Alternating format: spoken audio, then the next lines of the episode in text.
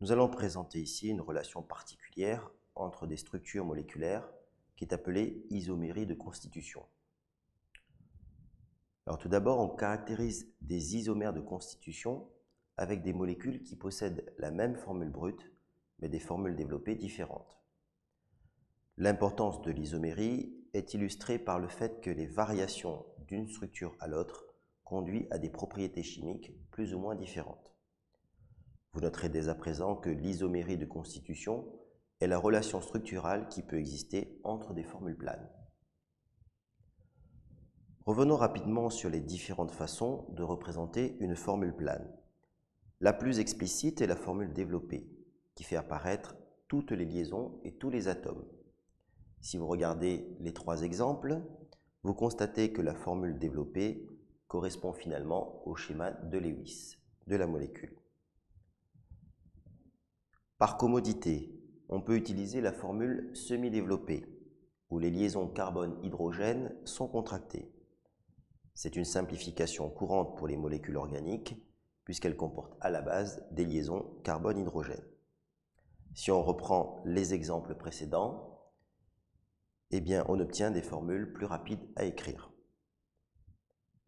Et on peut encore faire mieux avec l'écriture topologique qui permet de représenter de manière simplifiée la chaîne carbonée des molécules organiques.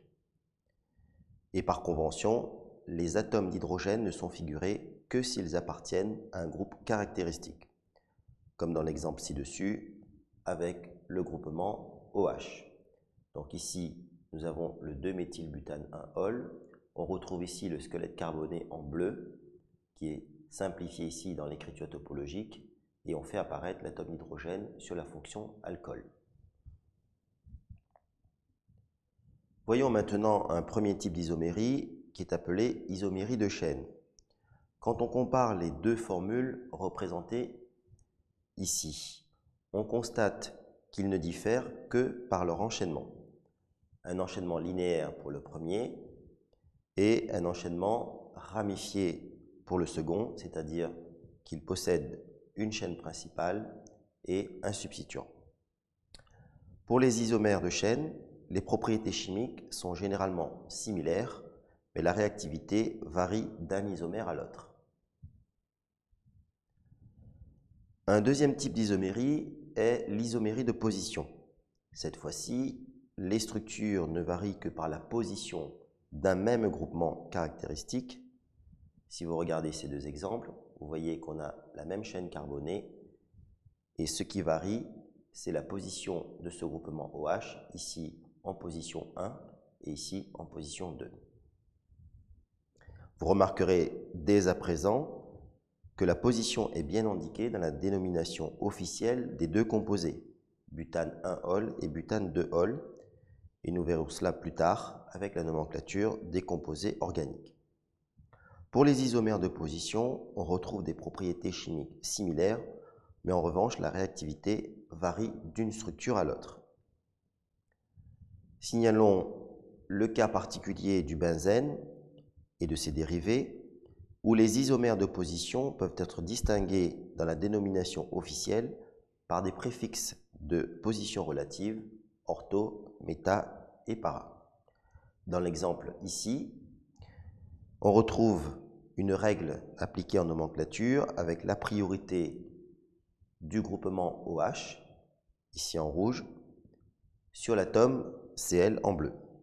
Et donc la dénomination de base se rapporte à la fonction alcool. Ici, ce composé appartient à la famille des phénols. Enfin, un troisième type d'isomérie. C'est l'isomérie de fonction, où cette fois-ci les structures se différencient par la nature d'un groupe caractéristique. Dans l'exemple ici, vous avez un premier composé, l'acide butanoïque, plus couramment appelé acide butyrique, qui porte une fonction acide carboxylique. Et le second, le propanoate de méthyle, comporte une fonction ester. Dans ce cas, les propriétés chimiques sont très différentes car elles sont déterminées par la nature du groupement caractéristique. Intéressons-nous maintenant à une situation particulière de l'isomérie de fonction. À la différence de toutes les situations précédentes, des isomères de fonction peuvent coexister au sein d'un équilibre chimique. Ils sont alors qualifiés de formes tautomères. Cet équilibre, qu'on appelle équilibre tautomérique, se traduit par la transformation d'un groupement fonctionnel en un autre. Et en général, cela se fait par le transfert d'un atome d'hydrogène mobile. Voyons un premier exemple avec les cétones, caractérisés par ce groupement CO. Il existe une forme tautomère appelée énol, contraction du mot alcène et du mot alcool. Donc, c'est deux caractéristiques de la structure énol. Vous voyez que la forme énol, en fait, a été obtenue par le déplacement simultané d'une liaison pi, elle est ici dans l'acétone, elle est ici dans l'énol, et d'un atome d'hydrogène qui était ici sur ce carbone voisin du CO, qu'on notera carbone alpha, et cet atome d'hydrogène se retrouve sur l'atome d'oxygène.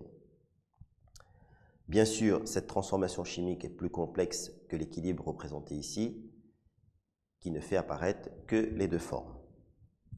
Alors cet atome d'hydrogène mobile caractérise ce qu'on appelle une cétone énolisable, c'est-à-dire qu'elle peut former un énol. Vous remarquerez que l'équilibre est toutefois ici peu déplacé vers la forme énol. C'est la raison pour laquelle on fera plus souvent référence à la forme cétone. Mais dans des situations particulières, la forme énol peut être largement favorisée.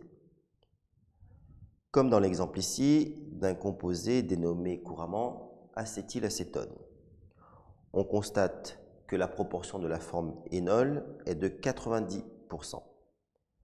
Comme précédemment, on observe qu'il y a eu migration d'un atome d'hydrogène mobile et d'une liaison pi. D'une manière générale, la position d'un équilibre chimique dépend de la stabilité des espèces mises en jeu.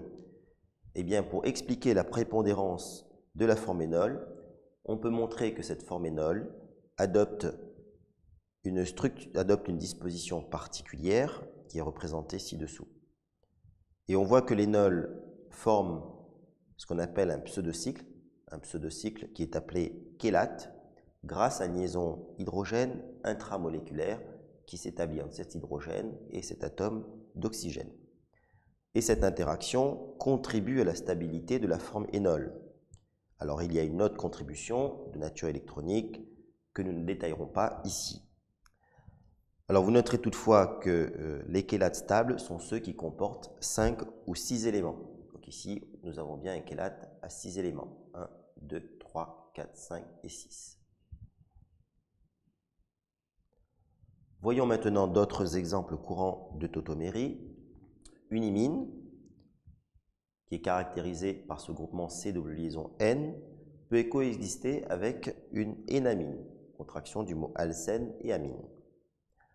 Un amide, qui est caractérisé par le groupement CONH, peut coexister avec un iminoalcool, contraction de imine et alcool. Et dans chacune de ces situations, la condition est l'existence d'un hydrogène mobile au voisinage d'une liaison pi. Enfin, nous avons le cas de l'iminazole, ici, qui vu de manière isolée, n'a pas beaucoup d'intérêt puisque les deux formes tautomères sont strictement équivalentes. Par contre, les deux sommets avec un atome d'azote sont différenciés dans une situation particulière qui est décrite ici en milieu biologique et sur laquelle nous reviendrons plus tard. Ici, on a schématisé l'intervention de l'imidazole dans un processus catalytique en milieu biologique, et plus précisément dans le site actif d'une enzyme appelée alpha-chymotrypsine. Eh bien, les formes d'automères ici sont impliquées dans le transfert d'un atome d'hydrogène.